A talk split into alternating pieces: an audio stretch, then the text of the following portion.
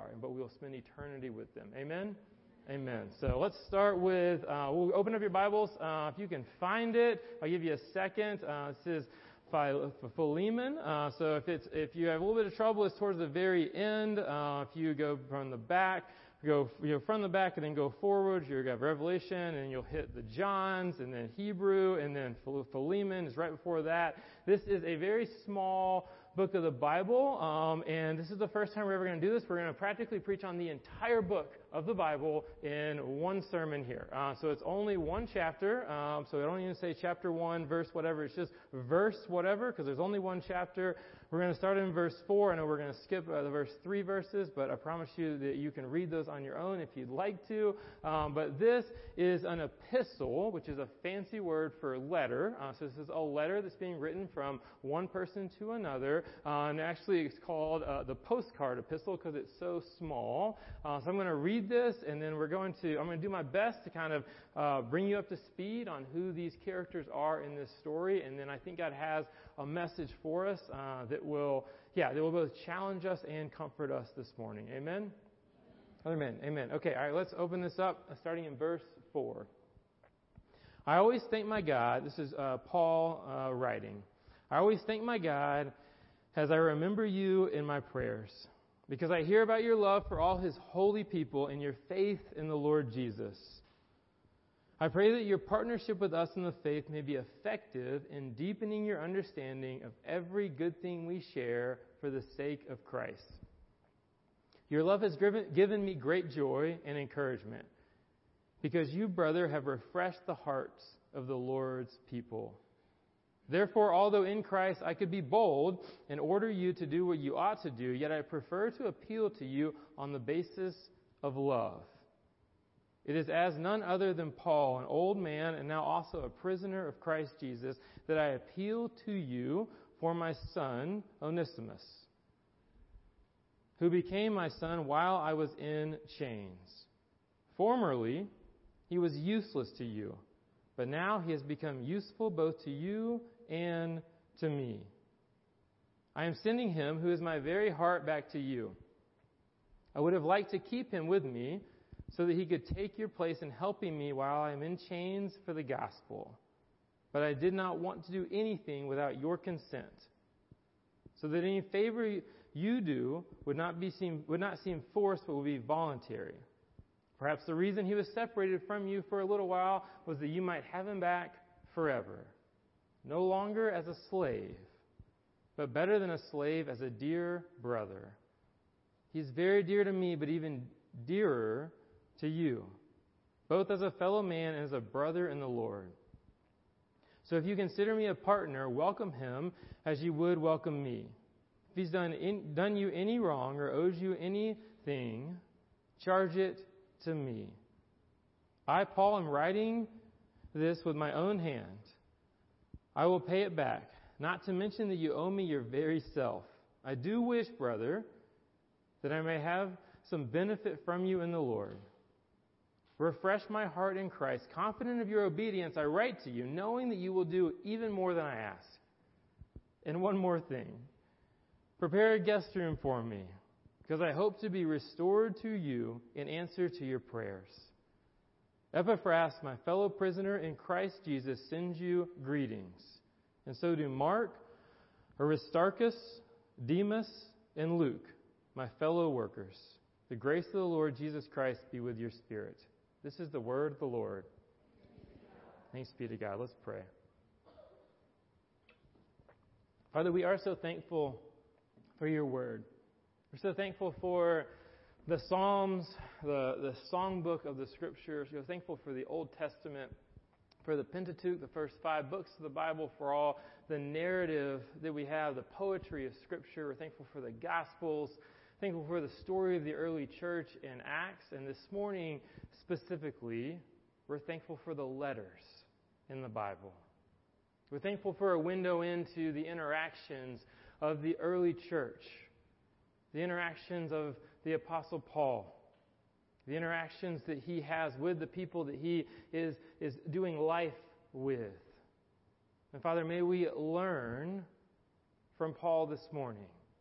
May we learn from the Holy Spirit at work in this church. And I pray the Holy Spirit would continue to be at work, continue to help us to live out John 17, our call for unity, our call to be clinging to the vine of Jesus to find life, being grafted into the family of God, recognizing that we do not earn our spot but are adopted in. And may we welcome that extension, extend that welcome to others and treat them as so. Father, we pray for those in our church who are hurting, the things that we know and the things we don't even know. We pray for those who are going through mental health issues. May you bring healing. We pray for those that are without housing or without jobs or in financial strain. May you bring healing to them. And may we as a church come alongside them well. We pray for those that are traveling this Labor Day weekend. May you be a weekend of refreshment for them, and may you keep them safe as well. Father, we ask all these things in the name of Jesus. Amen. Amen. So, like I said, we're going to preach on this book of the Bible that I don't think we've ever actually preached on. And I want to, in the very beginning here, uh, recognize that the Bible is can be intimidating for all of us. Uh, even, I mean, we as pastors, uh, most of us have been to seminary or Bible college or something. We spent lots of time reading it, and I just want to admit I still get intimidated by it. And so if you're out there and saying, I get intimidated, it took me a minute to find it, I was going to look it up in my Bible, but then I was worried I was going to look foolish, so I just looked on the screen instead, like, you're not the only one. Like, this is intimidating. And so what we're going to do from the beginning is just introduce these characters. There's no assumption that you know who any of these people are, so we're going to start in the very beginning here. So we got three main characters we're going to talk about, and you'll see the first one's name pop up on the screen. On the screen, this is Onesimus. Can everyone say together, Onesimus? Good. So Onesimus, his name actually in the Greek in the original language means useful. So kind of tuck that away in your brain a little bit. You've got this one cat here. His name means useful, and he is a slave, which we're also going to talk about in a minute. So to tuck that away as well. Who, after robbing his master, the guy who was in charge of him, a guy named Philemon at Colossae, a little town, he fled to Rome, where he was converted to the faith. He became a Christian under the discipleship of Apostle Paul, who then is now sending him back to this master. With this epistle, he's holding this letter as he's going back to this person, um, and the epistle bears the name of the guy he's headed towards. So, who's that guy? It's spelled a little weird, but it's actually pronounced Philemon. So, you can pronounce that with me. Go ahead. Philemon. Okay, let's start from the top. Onesimus and Philemon. Good. You guys are killing it so far. 100 out of 100. So, apparently, this man, who we don't know a ton about, he's a person of note, meaning that he's kind of an important dude in this town of Colossae. And so he was brought to the knowledge of the gospel of Jesus Christ, just like uh, Onesimus. Say it with me, Onesimus was through the work of the Apostle Paul, and he held an important place in that Christian community. We don't know exactly what he did, um, but he held that place, and he was being affirmed in this letter as a man with a deep love for people and a deep faith in Jesus. If there's two compliments that someone can give you, these are right near the top of them. He's called in the epistle a fellow laborer, a partner in the gospel, and those words specifically must have some sort of connotation that he had some sort of important role in the church back where he is living. A friend of Paul's, important person in the church, and just an overall like uh, obedient, faithful follower of Jesus. Okay, that brings us to our third person. His name is Paul. It's pronounced Paul. Good. You guys are thriving at this. Uh, so, Paul the Apostle, also known as St. Paul, this man was an eventual follower of Jesus. He's probably out of the three characters the one that you all are most familiar with, or maybe know the most about. He is a follower of Jesus, but I want to remind you that this man who wrote so many of these epistles, these letters in the New Testament, he was not only not an early convert to Christianity, he spent the early part of his life adamantly uh, persecuting those who were following Jesus. So we're not going to get into his whole story today, but what I want you to hear from me to kind of start this is if you are sitting in those, you know, uh, fold-up chairs this morning in the pews, quote unquote, here at Redeemer, and you are looking around feeling like I am one of the only ones that didn't grow up in the Lord. Didn't grow up as a follower of Jesus. We weren't at church every Sunday. What I want you to hear from me and from Paul is that you are in good company. You're not a second rate citizen here today, just like the Apostle Paul was not a second rate citizen compared to the other kind of key figures of the faith. in fact, Paul is regarded as one of the most influential figures of this entire age, this entire early church movement. And not only did he write these epistles, the man founded an incredible number of early churches, and he is his fingerprints are, are, are, touching Christianity for the rest of time. And so these are our three folks: Onesimus, Philemon, and Paul, and there are kind of our three key figures in this.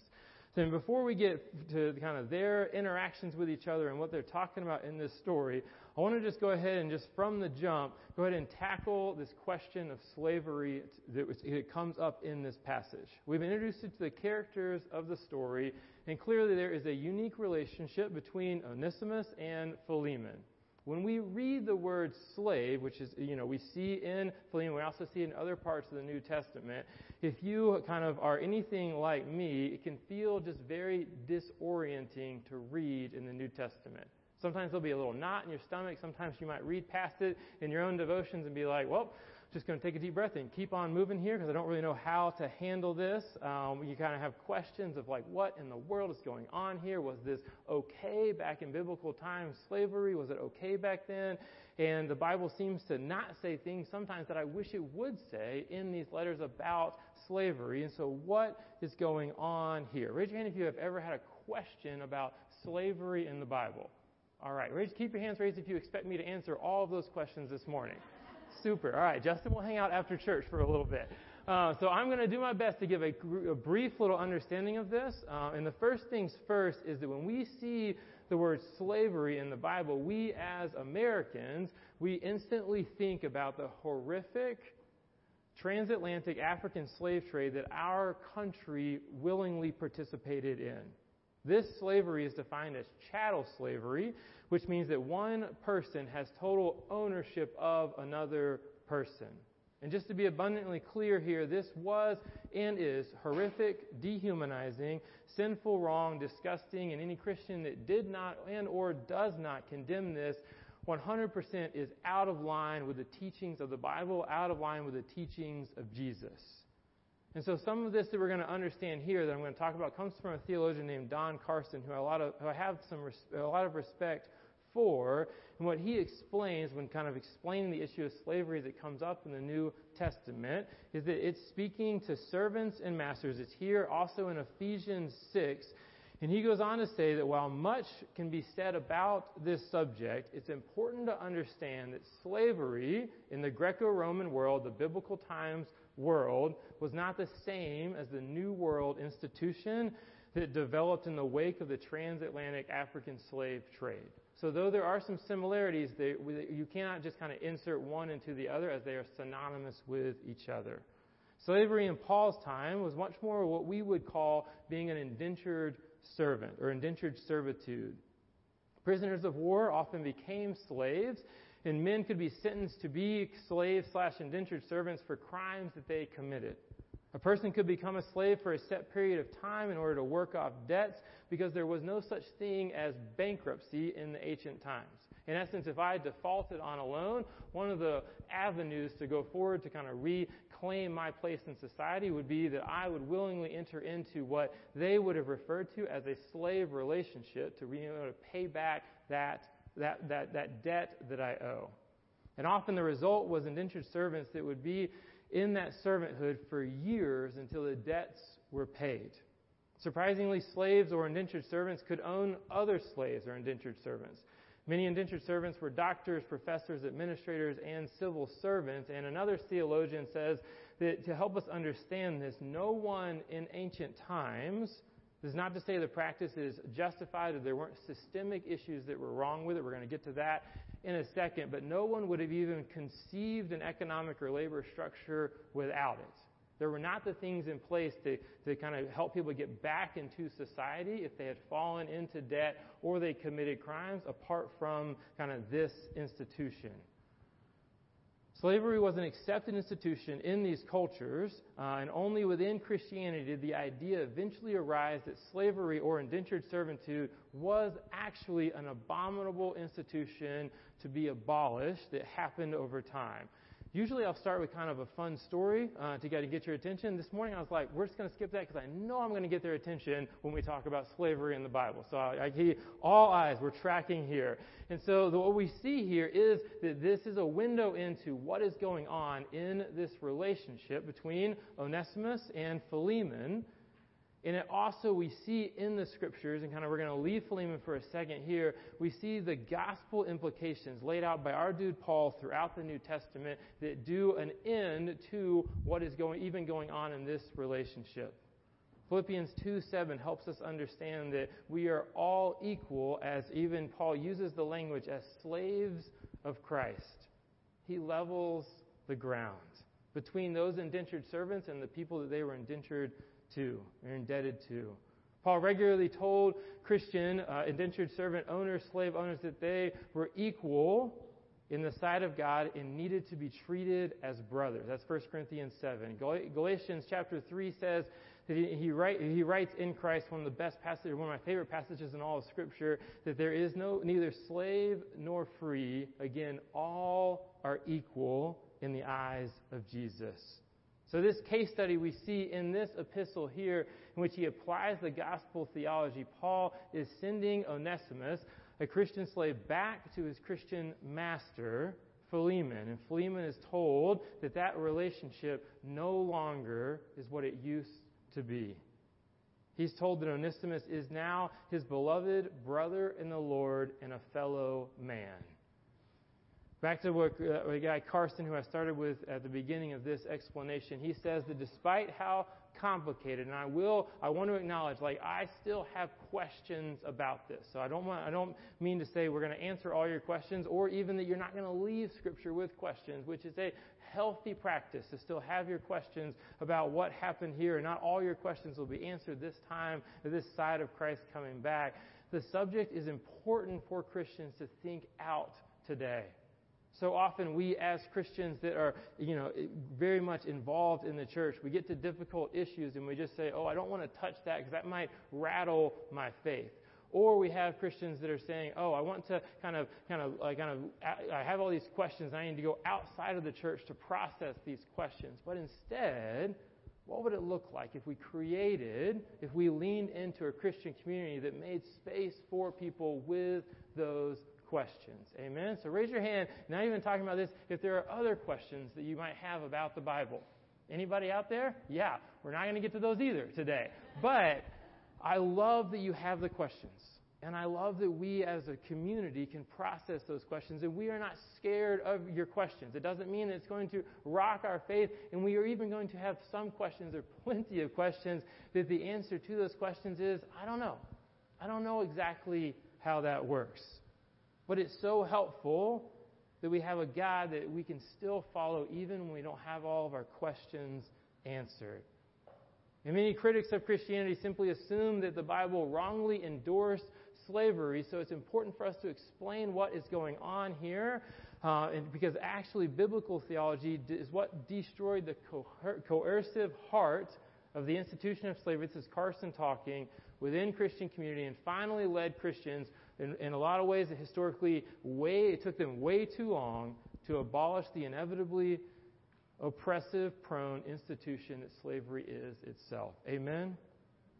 So sorry that, that took a moment, and sorry we kind of diverted a little bit, but I realized that over time, you know, the years of kind of doing this pastor thing, there are issues in the scripture that when we get to them, we just need to pre- press pause and cover them. Issues that you and I are wrestling through, and though we're not going to answer all of those questions, I do want to continue to invite you to lean in. There's so many resources we can give you about this question and others. We look to a ministry called Jude, the Jude 3 Project uh, that one of our fellow folks in our diocese is deeply connected with, where, that they have done an enormous amount of work in this area and in other questions of theology. So don't hesitate to ask those questions. Amen? Amen. Okay, so back to the main event here. We got these three characters uh, Philemon, Onesimus, and Paul. And so Onesimus was, is a slave slash indentured servant to Philemon. He ran away. He met Paul, came to know Jesus, and is being discipled by Paul. Now, Paul is convicted that Onesimus needs to return to Philemon to fulfill his obligations, and but, and I just want to name this is a huge, I'm sorry, this is a huge but, and if this was the family service, like I would never hear the end of that. Um, this is a huge but, um, and seven-year-olds would just go to town right now. This is a huge but, uh, but in essence, Paul is called in this moment to advocate for this man.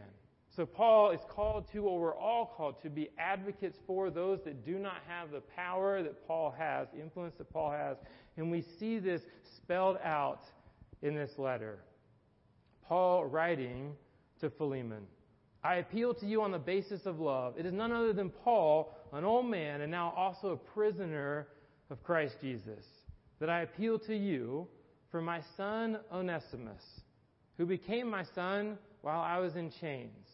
Formerly he was useless to you, but now he has become both useful, both useful to you and to me.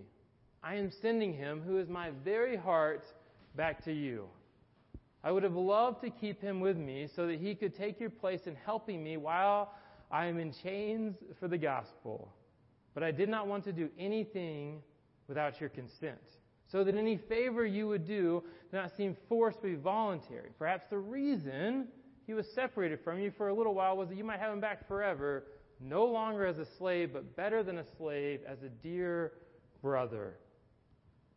He's very dear to me, but even dearer to you, both as a fellow man and as a brother in the Lord. So if you consider me a partner, welcome him as you would welcome me. If he's done any wrong or owes you anything, charge it to me. I'm writing this with my own hand. I'll pay it back. Not to mention that you owe me your very self. Church, last week we talked about the call to hospitality, the love of stranger, and how we're called to welcome in those who are outsiders, those who are different, those who are strangers, and particularly those who are in need. And we're to do so with no expectation that they will repay us in the same way. And what I want you to see here is that this Paul's re- relationship with Onesimus is different than simply hospitality. Some of the best questions I had after last week was how does hospitality differ from friendship? And it's an important thing to wrestle through. But what we see here is that Paul is calling this man dear brother. The people that we're called to be hospitable to, we are called to love, called to sacrifice, but they may not be our closest friends in the world, and that's okay. Everyone cannot be your closest friend. There is a difference between the people that we are friends with and the people that we are simply called to love and be hospitable to. But here we see Paul call this man dear brother, and it's abundantly clear that this relationship is significant and close.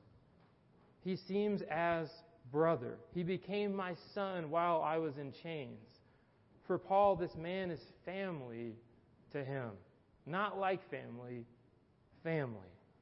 This is what dear friendship looks, in, looks like in the Lord, or at least an example of what it looks like. And I want to look at the ways the Lord uses us, uses you potentially, as friends to each other and to others. The first thing we see here from Paul is that he treats this friend, what a friend does, he treats this man as he is in Jesus. Onesimus, we don't know a ton about him. But we know he's probably made somewhat of a mess of his life at this point. Verse 11 says that he was formerly useless to you. Paul loves this man, but he's, but he's, he's just calling facts facts that when he was with Philemon, he was useless to him. Verse 18 leads us to think that he potentially stole something. If he's done you any wrong or owes you anything, like I know he's probably done something, like just charge it back to me having run away, having potentially stolen, having been called useless. And the ironic thing is that Onesimus, like I said in the beginning, his name actually means useful. So it's a play on his name here, being called useless. I could imagine the man, even if he puts on a strong face, has some serious insecurity and some serious identity issues. If I'm this man, I've come from this life that I, you know, I, I, I, I made some mistakes here. I, I wasn't really highly uh, esteemed.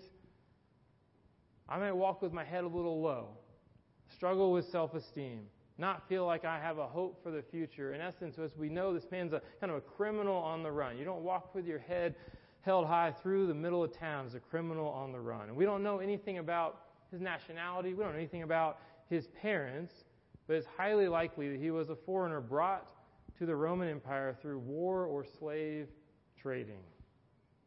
He would not have much in the way of protection from exploitation, from abuse, and he would not have much in the way of rights or any privilege.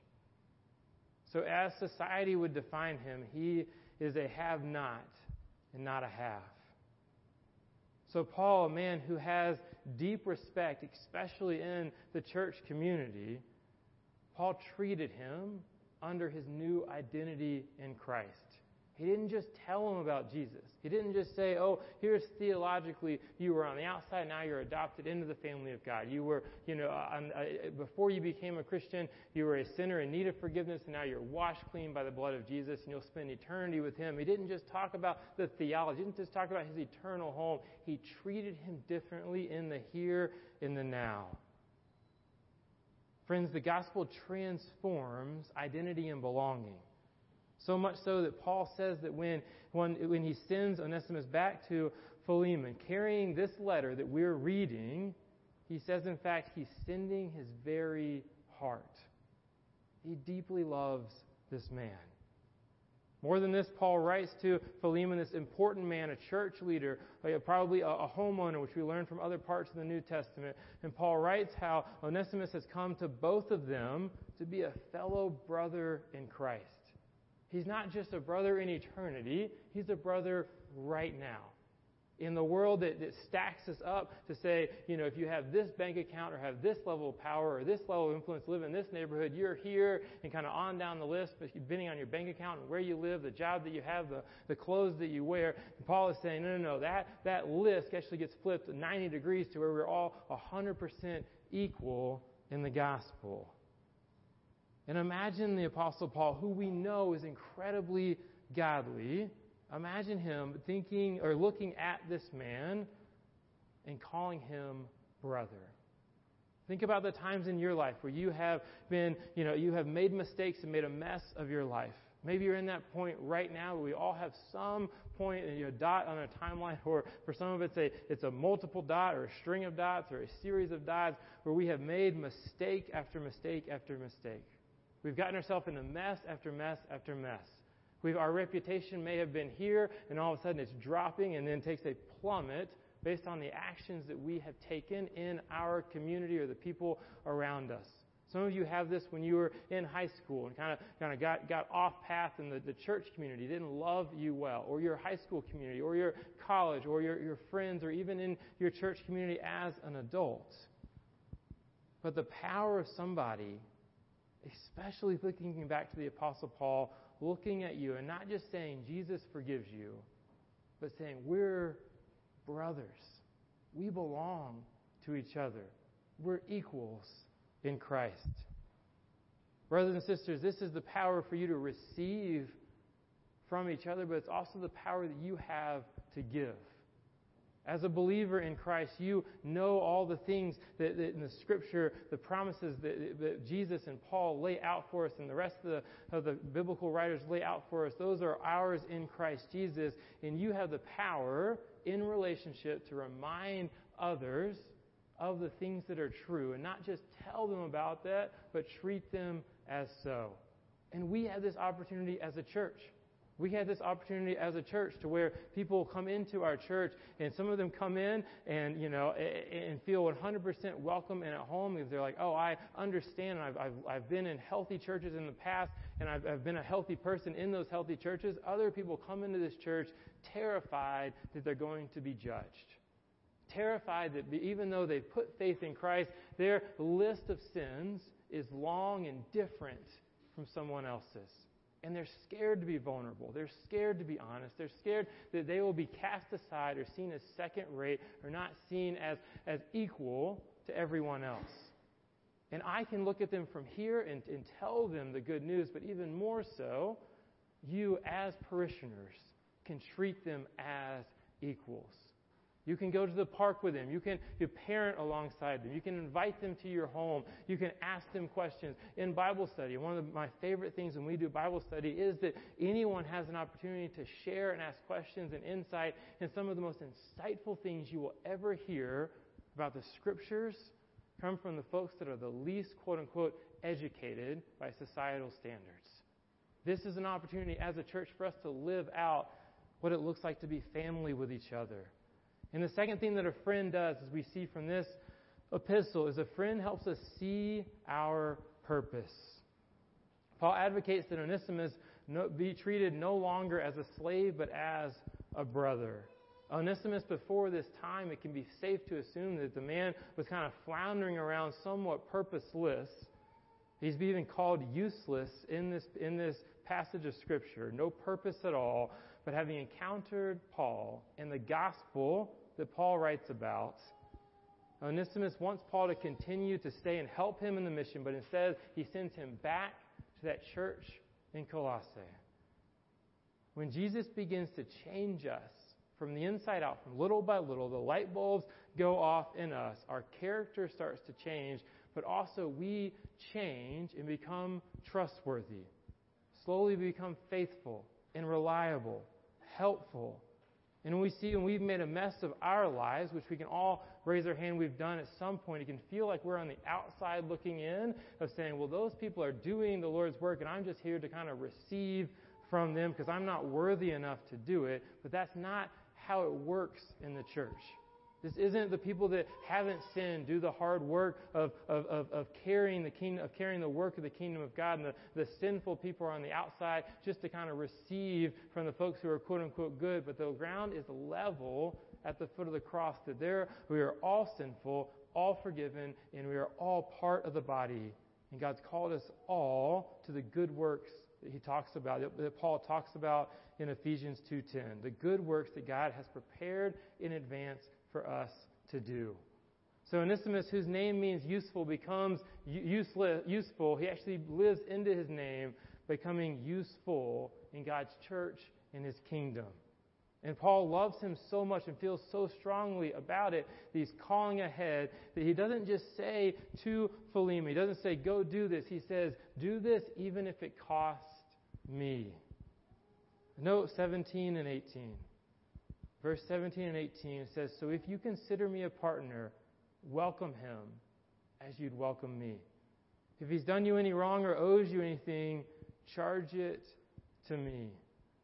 Michael Bird, another theologian that I love, he points out that Paul is saying here that he's willing to put himself in the place of this servant, to bear the cost that this servant owes. Indeed, Paul volunteers to have the, the cost charged reckoned, and the theological word imputed to himself. On the converse side, Paul then asked Philemon to receive Onesimus as if he were Paul. Paul embeds his own kind of apostolic status to Onesimus, this servant, indentured servant, despite the fact that he should not have that status by himself. So Paul offers to pay for someone else's transgressions and he urges the one of lowly status to be treated with regard to the status and stature of Paul. Paul wants the penalty for his failure credited to himself and his status credited to Onesimus. Who is this starting to sound like? In effect, he's saying treat Onesimus as both apostle, like Paul, and as servant. Harkens back to the old phrase Christians, those who are in Jesus, are both sinners and saved, fallen and forgiven. Brothers and sisters, what Paul is talking about is the same thing that we receive in Jesus. That swap that Paul is referring to, that imputation, the fancy theological word, is what Jesus gives us when he says, he says that you can have all the forgiveness that I earned. I'll take all the sin in the destruction and the punishment that you deserved on the cross, and I'll give you the forgiveness. I'll wash you clean, all the things that I deserved as the one who never sinned. He swaps places with us, and that's where Paul even has an idea of how to do this. It's because he understands the gospel himself. Brothers and sisters, the love of Jesus changed Paul. Then it changed Onesimus. And that same gospel went as far not just to change their eternal destination, but change their actions that day. So when we think about this and we think about this little epistle, the postcard epistle, what I want you to understand from it is that we have a call, and we'll close with this, that we have a call to marry what we know in our heads is true about the love of God to the actions of how we love the people around us. And the only way we do that, not we don't do it by trying hard enough. We don't do it by muscling up the courage to do so. We do it by remembering that Jesus willingly gave us the righteousness that he earned to take the punishment that we deserved. So therefore, as friends, as people, we can willingly lay down our lives for each other, advocate for one another because we've been advocated for. So as we remember that truth, we head to the communion table, and when we take communion,